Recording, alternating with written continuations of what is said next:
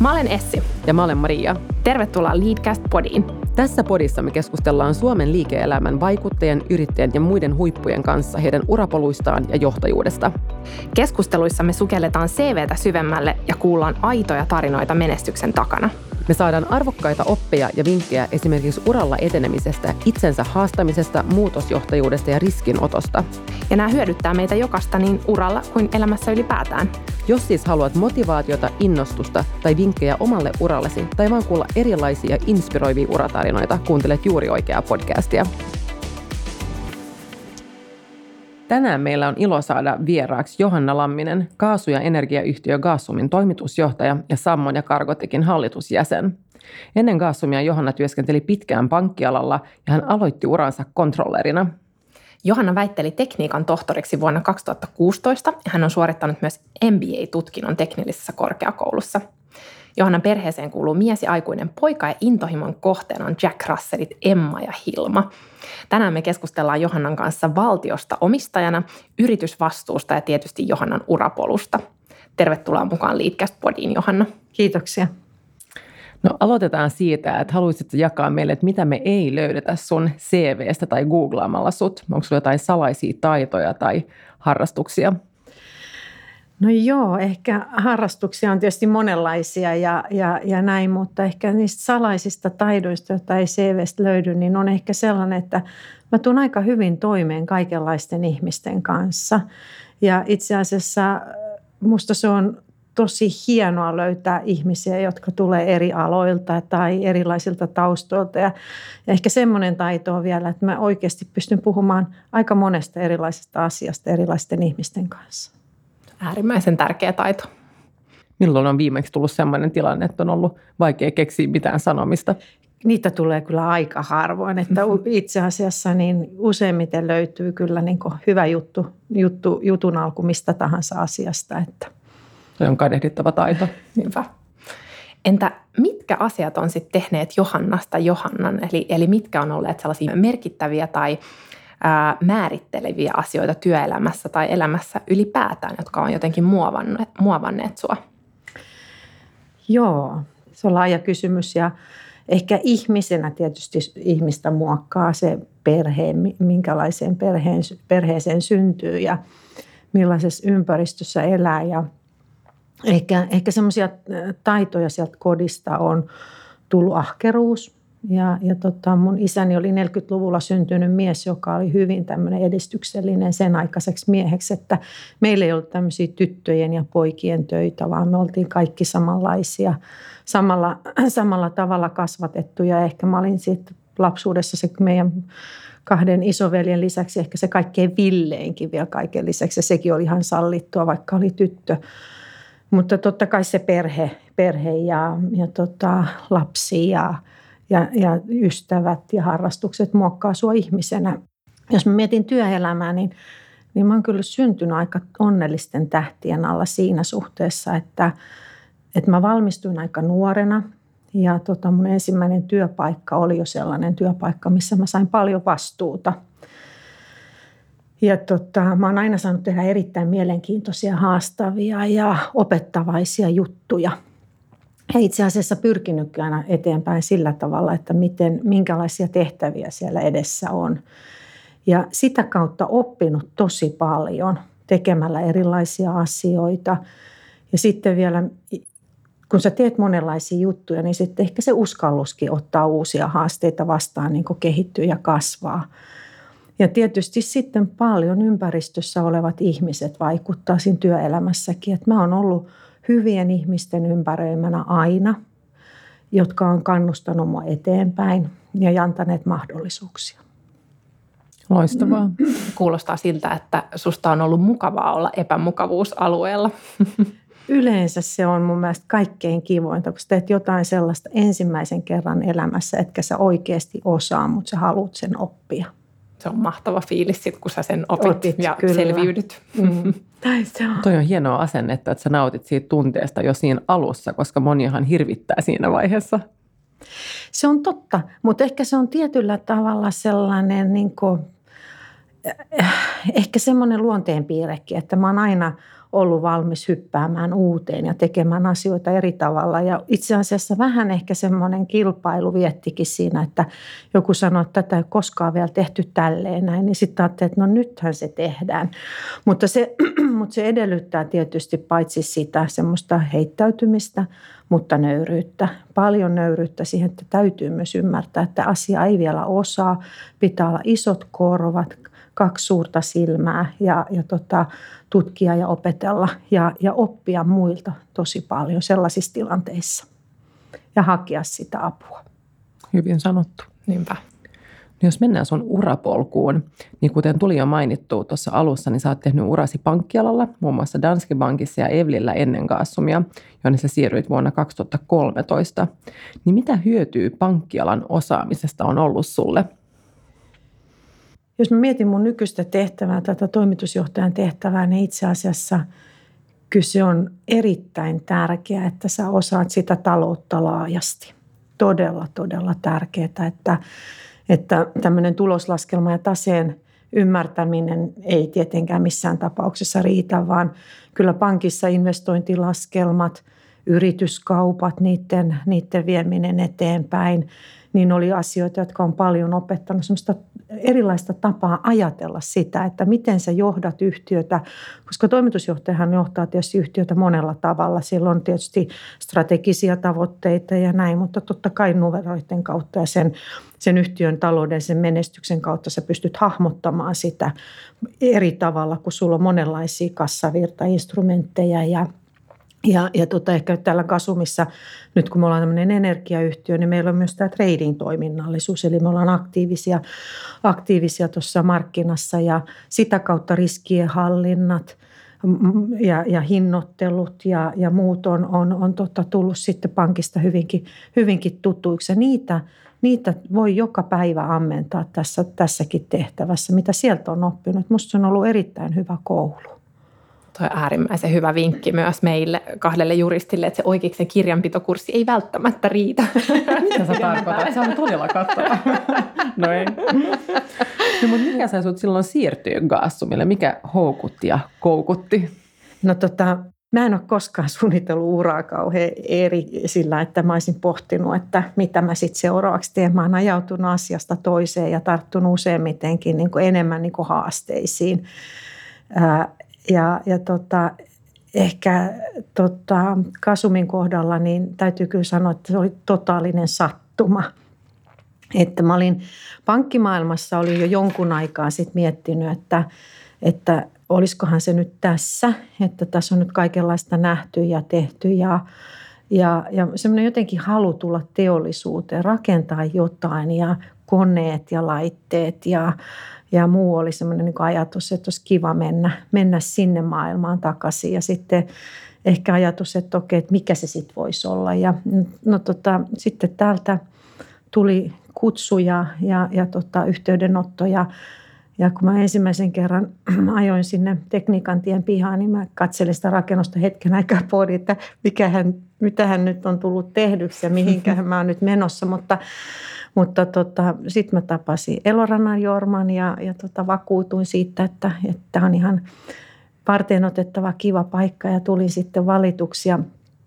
Ja, ja tota, ehkä vielä silloinkaan en tiennyt, että mitä kaikkea mahtavaa tämän yhtiön ympärillä voi tapahtua ja tehdä, mutta, mutta jotenkin semmoinen kutkutus oli, että tässä on semmoinen hiomaton kivi tässä yhtiössä, sellaista potentiaalia, mitä ei vielä ehkä oltu löydetty. Ja jos miettii tätä matkaa, niin onhan tämä huima. Me ollaan kuudessa vuodessa tultu tämmöisestä putkikaasumarkkinasta pohjoismaiseksi energiayhtiöksi ja ja rakennettu L N G-infrastruktuuria. Ollaan suuri toimija siinä ja, ja tota, punkrataan aluksia ja tankataan rekkoja ja rakennetaan kiertotaloutta, mitä parhaimmillaan meidän biokaasulaitosten ympärille ja, ja, ja tota, tätä huikeaa porukkaa, mikä meillä täällä on, erilaisia osaamisia ja, ja sitä intohimoa, millä ihmiset on tekemässä puhtaampaa huomista, niin Niin silloin en tiennyt vielä, mitä kaikkea se voi olla, mutta tota, ihan puhdas sattuma. Sä oot kyllä päässyt koneiden keskelle teollisuuteen ihan paareksilaan tässä Gasumin aikana. Joo, mulla on tota, sen lisäksi, että mulla on seitsemän kummilasta, niin mulla on sitten vielä tämmöinen yksi kahdeksas, joka on tämmöinen punkrausalus. Elikkä, tota, eli eli tota, kyllä siinä, siinä näkee sitten jo koneita ja laitteita, kun on tuolla meidän noilla aluksilla käymässä ja, ja, ja tietysti terminaaleilla ja muualla. Että kiva, kiva ollut kyllä rakentaa alusta saakka moni, monta asiaa. Kuulostaa tosi jännittävältä. Niinpä. Jos sä reflektoit sun Gasum matkaa tähän asti, niin pystytkö sä sanoa, että mikä olisi ollut semmoinen tärkein oppi tässä matkan varrella? No joo, kyllä mun täytyy sanoa, että, että tota, kyllä se tärkein oppi oli se, että, että miten mä oon kauhean nopea ja, ja tota, meen valtavalla vauhdilla eteenpäin. Aika energinenkin ihminen. Jotkut vähän sanoo Duracell-pupuksi, joka varmaan onkin semmoinen ärsyttävä, rasittava piirre, jota mä yritän, ehkä ikä vähän tuonut siihen semmoista malttia. Yritän tietysti joka päivä, joka päivä tota, työskennellä sen, sen, sen, sen ominaisuuteni kanssa, mutta, mutta jos mä miettisin sitä, että, että ehkä mä olen liian nopea ollut ja mun olisi pitänyt pitää henkilökunnasta vielä enemmän huolta tiedottamisen ja kaiken muun osalta ja, ja, ja, ja, ja sillä tavalla, että siinä mä olisin voinut kyllä olla vielä taitavampi ja parempi. Että silloin kun me alku, alkuajalla lähdettiin tätä meidän huikeata matkaa viemään eteenpäin ja miten sitten ihmisille kerrottiin ja näytettiin sitä tietä, että mihin mennään ja Ja hyppy tuntemattomaan tietysti monopoliyhtiössä, kun ollaan ja mennään vapaaseen kilpailuun ja, ja kaikkeen siihen. Niin, niin varmasti siinä on mulla ollut semmoinen, että sen kun olisin tietänyt aikaisemmin, niin helpommalla oltaisiin monessa otteessa päästy. Että kyllä se on tosi tärkeää, että ympärillä on, on semmoista viestintäosaamista ja henkilöstöosaamista, mitä mulla tänä päivänä on siinä mielessä, että miten ihmisille kerrotaan niistä asioista silloin, kun tehdään valtavaa transformaatiota. Et se on mun oppia sellainen, missä en ole ehkä onnistunut alkuvaiheessa erityisesti niin hyvin. Mutta se on tärkeää katsoa peiliin ja sitten voi parantaa niitä tapoja. Joo, musta se on hirveän tärkeää, mutta silloin sä tarvitset myös ympärille sellaisia ihmisiä, jotka oikeasti antaa sulle sitä palautetta. Ja, ja tota, mun täytyy kyllä sanoa, että mulla on hienoja ihmisiä ympärillä, että ne oikeasti antaa sitä palautetta ja, ja tota, ei, eivätkä vaan sitten jää, että okei, että no se tekee nyt, mitä se sitten tekee. Mutta, että, mutta että musta se on niinku semmoinen dialogi ka- kaikella tapaa, avoin, avoin ympäristö siinä mielessä, että voi antaa palautetta. Koska samalla tavalla me toimitusjohtajat kuin ketkä tahansa ihmiset, niin ainahan me halutaan niin kuin tehdä asioita paremmin tai, tai tota varmistaa, että mun, meidän sanomat on ymmärretty tai muuta ja halutaan, halutaan sillä lailla varmistaa sitä, niin kyllä se on tärkeää, että saa palautettakin. Ja mä ottaisin sen kohteliaisuutena, että saa palautetta, todella, koska niin. Ihmiset ympärillä kokee, että he uskaltaa sitä antaa, koska olet vastaanottavainen sillä. Joo, meidän henkilöstöjohtajat on opettanut, että palaute on lahja. Kyllä. Ja tämä on myös noussut meidän podissa itse asiassa monta kertaa. Joo, kyllä. Ja, ja samoin just toi tota, viestinnän tärkeys tämmöisissä isoissa muutosprosesseissa, että miten, tai siitä ehkä nykyään puhutaan enemmän, tai itsestä ainakin tuntuu, että ei siitä aikaisemmin sitä ei ole korostettu niin paljon, että miten tärkeää se viestintä on. Ja tietysti sitten, kun sä oot nopea ja sä mm. teet paljon asioita ja sä oot sisällä siinä, niin sä useasti ajattelet näin, että kyllähän ne sen ymmärtää. Kyllä mm. tämä on, on itsestään selvä. Ja, ja tota, jos ei sulla ole sellaista hyvää viestintä ihmistä siinä ympärillä, niin siihen tulee se semmoinen, että se yrittää sanoa, että ei ne, tämä ei ole itsestään selvä. Se on mm. sun päässä itsestään selvä, mutta ei muualla. Mm. Ja se on kyllä hirveän tärkeää, että se matka on paljon nopeampi siitä muutospisteestä A tai pisteestä A sinne, mitä halutaan muuttaa sinne pisteeseen B, kun, kun sä saat koko henkilökunnan mukaan. Niinpä. Tämä jakso on tehty yhteistyössä Boston Consulting Groupin kanssa. B C G on kansainvälinen konsultointiyritys, jolla on tärkeää edistää monimuotoisuutta työelämässä. Yksi merkittäviä B C G:n projekteja on Women at B C G, joka tukee naisten uramenestystä ja tyytyväisyyttä B C G:llä, mikä on meistä tietysti ihan mahtava aloite. Sä sitten väittelit tekniikan tohtoriksi vuonna mm. kaksituhattakuusitoista ja aiheena oli silloin julkisen terveydenhuollon tietojärjestelmähankintoja koskeva päätöksenteko. Niin mikä sai sut tarttumaan opiskeluun? No joo, tämä yritetään mennä vähän lyhyemmällä kaavalla, mutta tämä on tota, mä valmistuin tosi nopeasti silloin aikanaan ja, ja tota, mä lähdin heti jatko-opiskelemaan ja siihen aikaan mä olin sitten jatko-opiskelijana tuossa Polilla ja meitä oli muutama, muutama, se ei ollut kauhean suosittua kyllä siihen aikaan, kun, kun mä, oon, mä oon ollut, että se oli enemmänkin semmoinen, semmoinen tota, että et, ei, ei meitä kauhean montaa ollut siinä sitten tuotantotaloudella jatko-opiskelijoita ja, ja tota, mut meidän prof, profilla oli silloin semmoinen ajatus, että, että nuorena ei voi väitellä, että tulee parempi laatuisempia, kun mennään sen lisenssiaattityön kautta, että se, niin kuin se laatu paranee ja ihminen kypsyy ja kun tämä on kuitenkin tämmöistä käyttäytymistiedettä ja muuta ja näin vähän reilu viisikymppisenä mä voin sanoa, että ne oli aika oikeassa ne profat, mutta silloin vähän reilu parikymppisenä musta se oli niin väärin tämmöinen ajattelu. Ja, voin kuvitella. ja, ja tota, no sitten mä tein sen lisenssiaattityön tosi nopeasti ja, ja tota... Ja, ja sitten itse asiassa työ vei niin kovasti, että sitten se semmoinen niin kuin väitöskirjan tekeminen, se oli koko ajan haaveena. Mä itse asiassa on aika paljon tehnyt mun veljen ja hänen ystävänsä kanssa tutkimusta. Koko ajan on ollut jotain pientä projektia ja, ja tehty artikkeleita ja muuta. Ja sitten tuli semmoinen tunne, että ehkä sen nyt voisi sitten, sen kirjankin kirjo, kirjoittaa loppuun. Paljon aineistoa jo oli ja, ja tota... Ja vanhemmatkin alkoi sitten vähän vanhenee ja mä ajattelin, että heille se olisi varmaan kiva. Ja, ja tota, niin, siinä se sitten oli ehkä. Eikä se sen kummallisempaa motivaatiota tarvitse kuin sitten, että haluaa suorittaa loppuun jonkun, joka jäi aika moneksi vuodeksi vähän niin kuin pölyttymään. Tässä on sen verran hauska tarina, että kun mä hain sen mun lisenssiaattityön, niin silloin, tota, mä olin, mä silloin mä valmistuin, otin paperit Tampereen teknisestä korkeakoulusta ja, ja tota, mun poikani oli sitten tämmöisen toisella vuodella sitten olisiko ollut ja, sit se, ja itse asiassa valmistuneitakin oli tosi vähän, ei, ei ollenkaan semmoista salillista, mitä nyt sitten kun mä hain ne, ne toiset paperit sitten sieltä Tampereelta ja, ja tota, hän oli sitten kun näki, että äiti hakee lavalta papereita, niin kauhea kakkahätä oli tietysti. Sitä äiti, mulla on kakkahätä ja koko sali, koko sali kaikui. Ja vanhemmat yritti pitää sitten poikaa, poikaa niin kuin siinä, että kyllä äiti tulee kohta. Ja nyt sitten kun mä väittelin, niin sitten sovittiin, että nyt sitten ei ole kakkahätää. Hän oli sitten jo yli, yli kaksikymmentävuotias, että, että tota, nyt ei ollut sitten tätä ongelmaa.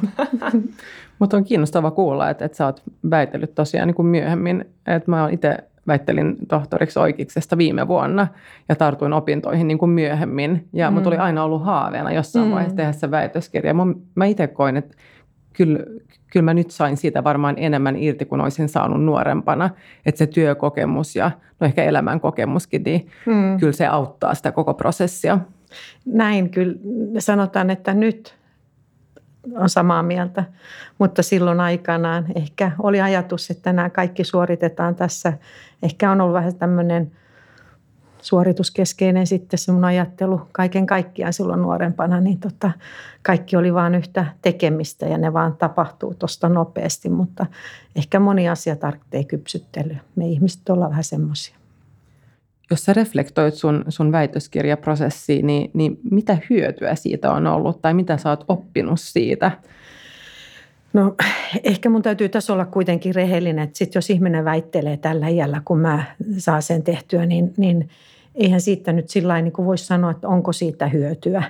Että mä olin kuitenkin jo saavuttanut ne asemat ja, ja tota, ehkä, ehkä tota voisi sanoa sillä lailla, että Että se, mikä siinä oli se tärkein hyöty, ei ollut se, mitä mä ehkä elämässäni saavutan tai jotain muuta. Tai se ei ollut mun tutkijan urani alku tai mitä, mitä se monelle sit siinä vaiheessa on.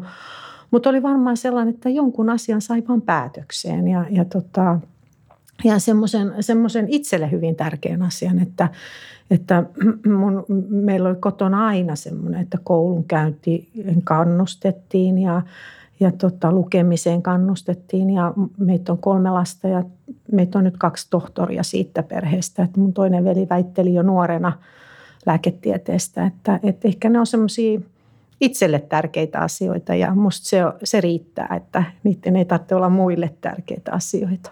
Mä oon täysin samaa mieltä ja mä oon saanut tuon kysymyksen aika usein, että mitä hyötyä tuosta on ollut mm. sulle. Tai kesken prosessin ihmeteltiin, että miksi sä tota teet. Niin. Niin kyllä se on itsensä takia ennen kaikkea. Mutta yksi semmoinen oppi on ainakin ollut se, että huomaa, että jäsentää ehkä tietoa vähän eri tavalla tuommoisen kirjoitusprosessin jälkeen. Mutta on myös ehkä avannut semmoisen tiedon janon, että mä huomaan, että on tullut entistä utelia, uteliaammaksi tutkia eri asioita.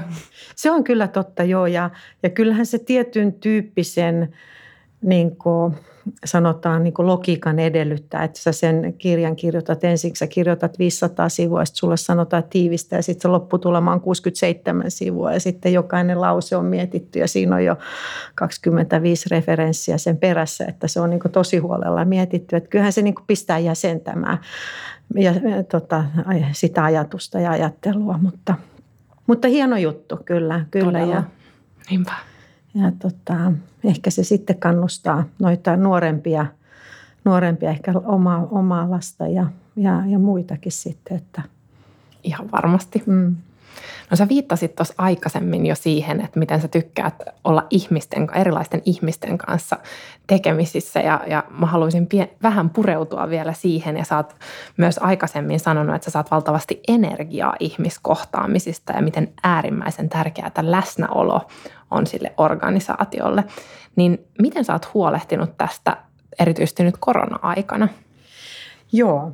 Tietysti sen tyyppiset ihmiset kuin minä niin kärsii tästä koronasta tosi paljon, koska se kohtaaminen ja se ihmisen kanssa keskustelu, niin se on semmoinen tosi niin kuin antoisa hetki ja, ja, ja, tota, ja tälleen. No kyllä se sitten sen Teams, Teamsinkin kanssa käy, mutta että ehkä mun kohdalla, kun mä oon ollut kauhean aktiivinen muutenkin ylläpitämään niin kuin yhteyttä, me keskustellaan, mä keskustelen omien ihmisten kanssa tosi paljon, me soitellaan paljon. Ja, ja vaihdetaan ajatuksia, niin se ei ole koskaan ollut semmoista, niin kuin, että mun pitäisi siihen erityisesti varata aikaa. Koska tämähän on nyt sellainen, että, että tota, kyllä silloin kun ollaan etätöissä, niin kyllä esimiesten pitää paljon enemmän varata aikaa sen yksilön kanssa keskusteleen, yh, ihmisen kanssa ja varmistaa, miten se ihminen voi, miten, miten asiat sujuu ja olla niin kuin herkeämpi kuulemaan, koska kyllä on paljon, se, sitä tapahtuu nyt, että ihmiset on tosi, tosi väsyneitä ihan sen takia, että silloin etätöissä niin sen vapaa-ajan ja työajan erottaminen hirveän monelle, se niin kuin hämärtyy vielä enemmän kuin normaalissa arjessa, että mä teen ton vielä ja mä oon nyt istunut tässä jo kaksitoista tuntia Teamsissa ja mä, ehkä mä vielä ton teen. Niin kyllä semmoinen herkällä korvalla kuunteleminen niin kuin esimiehen taholta on tosi tärkeää. Mutta ehkä, ehkä mä omassa johtamisessani mä oon aika paljon pitänyt ihmisiin muutenkin yhteyttä, että siinä mielessä ehkä, ehkä tota, tämä tämmöinen niinku ihmisten kanssa kesk- kohtaaminen. Mutta kyllä tämmöinen kehittäminen on tosi haastavaa tässä ympäristössä ja silloin pitää löytää niitä erilaisia työkaluja, että, että, tota, että miten sä kokoat porukan. Ja, ja kyllä nämä on aika hyviä nämä monet, nämä Zoomit ja muut, millä, millä tavalla sä pystyt kokoamaan porukkaa tämmöiseen think tankiin ja, ja, ja tota sen tyyppisiin asioihin. Mutta se on ehkä se kaikkein haastavin, että miten mä ylläpidän kehitystä, miten me otetaan isoja uusia projekteja tota, pöydälle, miten me sitoutetaan niitä ihmisiä ja niihin vaan niin kun sitten täytyy varata pikkasen enemmän aikaa kuin normaalisti. Niiden, niiden tota, lanseeraamiseen. Miten sä oot sit ylipäätään kokenut tämän koronavuoden tähän asti? Joo, kyllä mä, meillä on tietysti täällä Gasumissa niin, niin tota, ollut hy, hyvä tilanne. Me ollaan pystytty pitämään meidän henkilökunta terveenä ja, ja pystytty rajaamaan se, että, että tota, on ollut turvallinen ympäristö kaikille. Niillekin, jotka on tuolla laitoksilla ja terminaaleissa ja aluksissa ja muuta, että, että, että siinä mielessä. Mutta, mutta tota, kyllähän se semmoinen huoli on ihan erilainen koko ajan, että, että toiminnot pyörii, me pystytään toimittamaan energiakaasuasiakkaille ja Ja, ja, ja sillä tavalla. Ja ehkä tämmöinen niin kuin bisneksen jatkuvuuden miettiminen. Me ollaan paljon mietitty sitä tänä keväänä niin kuin vielä lisää, että miten me voidaan sitä vielä parantaa ja varmistaa. Ja, ja monia semmoisia sisäisiä prosesseja, jotka varmaan näkyy myös sitten tulevaisuudessa asiakkaillekin, niin parempana toimituksena, niin on, on ollut meillä niin kuin kehitteillä tässä tänä aikana. Se on ollut pakko miettiä laajemmin. Se oli se kriisi käsillä. Se, se oli niin kuin todellisuutta, että ihmiset voi sairastua ja miten pitäisi siitä huoli. Niin, niin tota, se on myös sitten auttanut kehittämään sitä liiketoimintaa siltä kantilta, että varmasti seuraavan kerran, jos tämmöistä tapahtuu, niin ollaan parempi valmiita sitten siihen tilanteeseen. Nyt sä ennakoitkin meidän seuraavan okay. kysymyksen. Olisin kysynyt sulle, että miten yritykset voisit paremmin valmistautua seuraavaan ennakoimattomaan kriisiin. Eli miten tämmöiset erinäiset mustat joutsenet voidaan ottaa mukaan suunnitteluun, vai onko tämä edes mahdollista, koska on kyse semmoisesta riskistä, jota ei osata ehkä tunnistaa tai ennakoida. Joo, se on, se on totta, totta mutta, mutta tietyllä tapaa se ehkä sitten pistää meidät niin kuin jatkuvasti miettimään niitä semmoisia riskiä ja uhkia ja pohtimaan sitä, että mitä sitten, jos jotakin tapahtuu ja varmistamaan. Tietysti näinhän se on aina, että tämmöinen ennakoimaton riski on aina ennakoimaton mm. riski, mutta, mutta mä uskon, että jokainen yhtiö on tämmöisen business continuityn osalta tehnyt varmaan paljon töitä ja paljon päivittänyt ajatteluansa ja prosessejansa, että, että turvataan se jatkuvuus tilanteessa kuin tilanteessa. Että kriisi tarjoaa mahdollisuuksia. Kriisi tarjoaa aina mahdollisuuden mm. parantaa ennen kaikkea sitä omaa sisäistä toimintaa. Niinpä. No, puhutaan vielä hetki yritysten tarkoituksesta. Gasumhan on siis Suomen valtion kokonaan omistama yhtiö, ja valtion omistuksissa korostuu se, että omaisuudesta saatava tuotto on vain yksi tavoite muiden joukossa. Niin minkälaisia tavoitteita valtio-omistaja asettaa esimerkiksi just Gasumille? Hmm. Tämä on hyvä, erittäin hyvä kysymys sillä tavalla, että minusta ehkä on hyvä myös muistaa, että valtiolla on erilaisia yhtiöitä. Että on näitä tämmöisiä, joissa on tietyn tyyppisiä erityistehtävää yhtiöitä tai, tai sitten tämmöisiä kaupallisia finanssiyhtiöitä. Että meitäkin on monenlaisia tässä, tässä ja, ja, ja tota, se ehkä tietysti sitten myös tuo vähän niin kuin siihen omistuksen, omistusohjaukseen ja siihen yhtiön luonteeseen tietysti sitten tota, tämmöistä vivahteita, mutta me ollaan tämmöinen kaupallinen tietysti finanssi-intressin yhtiö.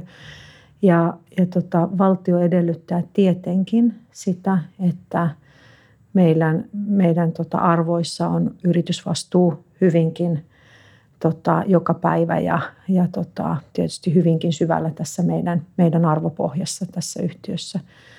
Ja meillä täällä Gasumissa, jos mä mietin sitä, niin meillä on tämä sosiaalinen vastuu, talousvastuu tai se, että täytyy taloudesta pitää hyvää huolta ja ympäristövastuu tietysti koko ajan isossa roolissa.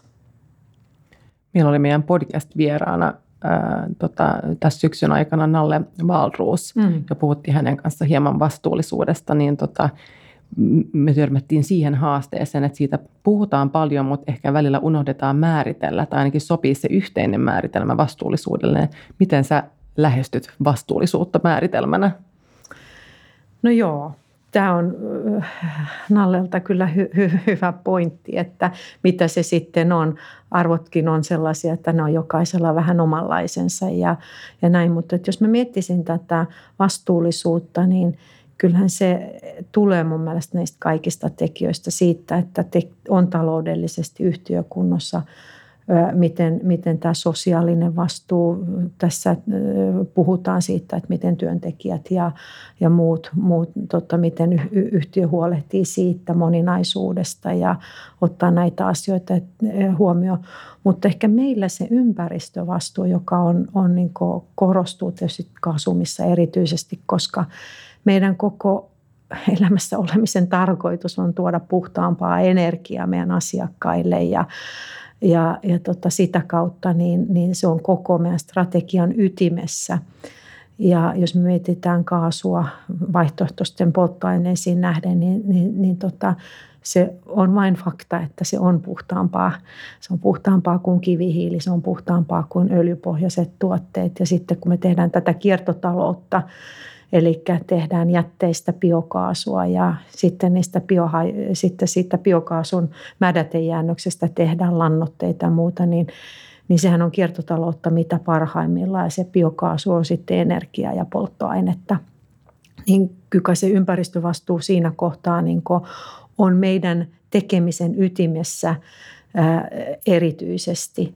Ja, ja tota, jos miettii tämmöistä arvopohjaa, arvomaailmaa, jossa saat olla sellaisessa yhtiössä töissä, jossa ympäristövastuu tai tämmöinen niin kuin asia on se koko yhtiön strategia, niin, niin se luo semmoisen äärimmäisen hyvän yhteisen arvopohjan meidän työntekijöidenkin kesken, että ihmiset on erittäin niin kuin mielellään mukana rakentamassa yhtiöstä, sellaista yhtiötä, joka tekee puhtaampaa tulevaisuutta, parempaa huomista meille itselle ja meidän lapsille. Ja, ja tämmöinen niin kuin vastuullisuus on, on semmoisena arvona erittäin niin kuin motivoiva kaikille. Se on, se on niin kuin meidän omistajalle tietenkin totta kai, jonka, jonka tota, omistajaohjaukselle, ohjauksen periaatteissa ympäristövastuu on isona asiana. Ja, ja sitten se tietysti on meidän asiakkaille tärkeänä, että me pystytään palvelemaan, vastaamaan heidän päästötavoitteisiinsa ja tietysti sitten henkilökunnalle tosi motivoivaa olla mukana tällaisessa liiketoiminnassa. Ihan varmasti. Minkäla- jos otetaan askel vähän taaksepäin tai, tai kauemmas, niin minkälainen susta ylipäätään on sit hyvä yhtiö tai yritys? No. Syvä huokaisu. Se on äärimmäisen vaikea määritellä, mm. koska, koska mä uskon, että me jokainen ollaan hyvissä yhtiöissä töissä ja me ollaan ylpeitä jokainen niistä omista yhtiöistä ja niin se olla pitää, että, että ei voi niinku luokitella, että joku yhtiö on hyvä tai muuta, mutta ehkä, ehkä tämä kuvastaa sitä, että kun yhtiöllä on, on tota hyvä missio tai se tavo, tarkoitus, miksi yhtiö on olemassa, sillä on taloudelliset resurssit, sillä on erittäin motivoitunut, intohimoinen joukko tekemässä sitä työtä siellä joka päivä, niin, niin mä sanoisin näin, että kaikki yhtiöt on hyviä yhtiöitä ja jokaisen pitää olla ylpeä omista, omasta yhtiöstänsä. Vaikea sanoa, että mikä. Mä en ole ollut vielä huonossa yhtiössä koskaan töissä. Että. Se on kiva kuulla. Ei, toi oli loistavasti sanottu. Sitten mä luulen, että meillä on aika siirtyä meidän sekuntihaasteeseen. Oletko sä valmis, Johanna? Joo. Mikä oli sun lapsuuden haaveammatti? Opettaja. Entä ensimmäinen työpaikka? Katin ja nä- näpyn hoitajana. Ja nämä olivat? Ne oli tota, siinä naapurustossa olevia nu- lapsia. Okei. Okay. Mietit, oliko koiria vai lapsia? Ei, ei, ei, kyllä mä olin. Entä mistä sä innostut? Ainakin ihmisistä vaikuttaa tämän meidän keskustelun perusteella. Joo, mä innostun aina hyvistä asioista, uusista haasteista. Entä mistä sit sä hermostut? Tai hermostuuko tämä Duracell-pupu mistään, ehkä hitaudesta? Joo, mä sanoisin ehkä siitä sellaisesta, ehkä se voisi olla noin, joo. Missä sä oot sit erityisen hyvä? Mä varmaan hyvä johtaa niin kuin asioita yhteen, semmoisia isoja kokonaisuuksia, vetää niistä, niitä yhteen. Missä on sitten kehitettävää? Ehdottomasti tässä kärsivällisyydessä. Entä mikä on sitten sellainen jokapäiväinen rutiini, jota ilman sä et voi elää? Aamukahvi ja Hesari-lehtenä. Paperilehtenä? Paperilehtenä. Mm. Entä mikä pelastaa huonon päivän? Hyvä vitsi. Joku ihminen, joka on onnellinen ja kertoo jonkun hyvän jutun. Ihanaa. Että mitä sä aina kysyt työhaastattelussa? vakiokysymys on kyllä, että mikä sai sut innostumaan Gasumista? Mahtava kysymys. Tosi kiva. Näetkö jotain trendiä näissä vastauksissa? No kyllä, se, kyllä ne kaikki useimmiten on just tämä puhtaampi energia mm. ja tämä meidän kasvu ja uudet asiat. Että ne kiinnostaa kyllä ihmisiä laajasti. Voin kuvitella. Mikä liittyy yhtiön missioon, niin sehän on hienoa. Kyllä. Mm. No sitten tähän loppuun. Mikä olisi semmoinen neuvo nuoremmalle itsellesi, jos sä kävisit keskustelua vaikka kahdeksantoistavuotiaan Johannan kanssa, niin mitä sä hänelle haluaisit kertoa nyt elämän kokemuksella ja, ja etäisyydellä? Mm. Mä en usko, että se kuuntelisi. Mä epäilen. Mä epäilen. Hän ei ehtisi kuunnella. Ei, hän ei ehtisi kuunnella. Hän olisi, ollut, hän olisi jo niin valmis kaikkiin asioihin, mitä maailmassa on ja täysin oppinut, mutta ehkä se olisi just se, että Että, tota, että joka päivä pitää oppia asioita ja joka päivä oikeasti on niin paljon asioita, mitä ei vielä tiedä eikä osaa. Ja, ja tota, musta se on se päivän pelastus, että, että kannatti herätä. Mä joskus sanon, että opin tämän tänään, kannatti herätä. Ihan mahtava elämän filosofia. Jos sä vielä katsot taaksepäin, onko jotain, mitä sä toivoisit, että olisit tehnyt toisin tai olisit uskaltanut tehdä? Ja tämän mä kysyn vähän niin kuin vinkkinä kuulijoille. Kyllä mä sanoisin näin, että en mä oikeasti katso taaksepäin, koska mä oon hypännyt joka ikiseen asiaan ihan pohtimatta sitä, empimättä tai, tai pohtimatta tai funtsimatta, että mitä tämä nyt sitten tarkoittaa. Mutta ehkä se, mikä mä tekisin toisin, olisi kyllä se, että, että kun mä oon aika semmoinen työnarkomaani ja, ja tota... Öö, sekin on tämmöinen luonteenpiirre ja, ja tota, mä en suinkaan odota sitä, että kaikki muut, muut olisi samanlaisia, mutta ehkä mä olisin käyttänyt silloin, kun mun poika oli pieni, aikaa vähän enemmän hänen kanssaan. Mm. Toi on äärimmäisen hieno neuvo myös kaikille ehkä nuorille vanhemmille, jotka Joo, taistelee ruuhkavuosien sitä... keskellä ja ehkä Essi ja minä included. Kyllä. Niin ja sitä voi sanoa, että kyllä se ura siellä odottaa, ei se yhdestä vuodesta jää kiinni. Tuo on tosi tärkeä muistutus. Kiitos siitä. Sitten tähän loppuun vielä sellainen, että mikä on ollut sun isoin oivallus työelämässä tai sitten elämässä ylipäätään? Joo, mä oon niin kuin oppinut sellaisen, itse asiassa mun ensimmäisessä työpaikassa, niin tota, viisas mies opetti mulle sellaisen, että, että tota, semmoinen silmien puolittain kiinni laittaminen, että kaikkia virheitä ei kannata pohtia eikä kaikkiin asioihin kannata puuttua kauhean vakavasti. Ja on asioita, jotka kannattaa jättää taakse vaan eikä, eikä antaa niitä häiritä. Että mä uskon, että se on yksi semmoinen iso voimavara, joka mulla on, että jos, jos mä koen, että, että, että tulee joku tylsä juttu tai, tai joku kirjoitus, joka on epäoikeudenmukainen tai jotain muuta, niin mulla on semmoinen hyvä oppi oli hänen kautta, että silmät vaan vähän puoliksi kiinni ja unohdat sen, että mä uskon, että mulla on yksi voimavara se, että mä en jää kauheasti miettimään ja pohtimaan niitä, että, että tota, koska sä et elämässä voi kuitenkaan hallita kaikkea, kaikkea ympärillä tapahtuvaa, niin semmoinen puoli huolimattomuus, puoli huumori sellaisiin asioihin ja eteenpäin vaan, niin se, on, se oli semmoinen oppi. Aivan mahtavaa. Tähän on hyvä päättää meidän keskustelut. Kiitokset Johanna. Kiitoksia. Kiitos paljon. Kiitos.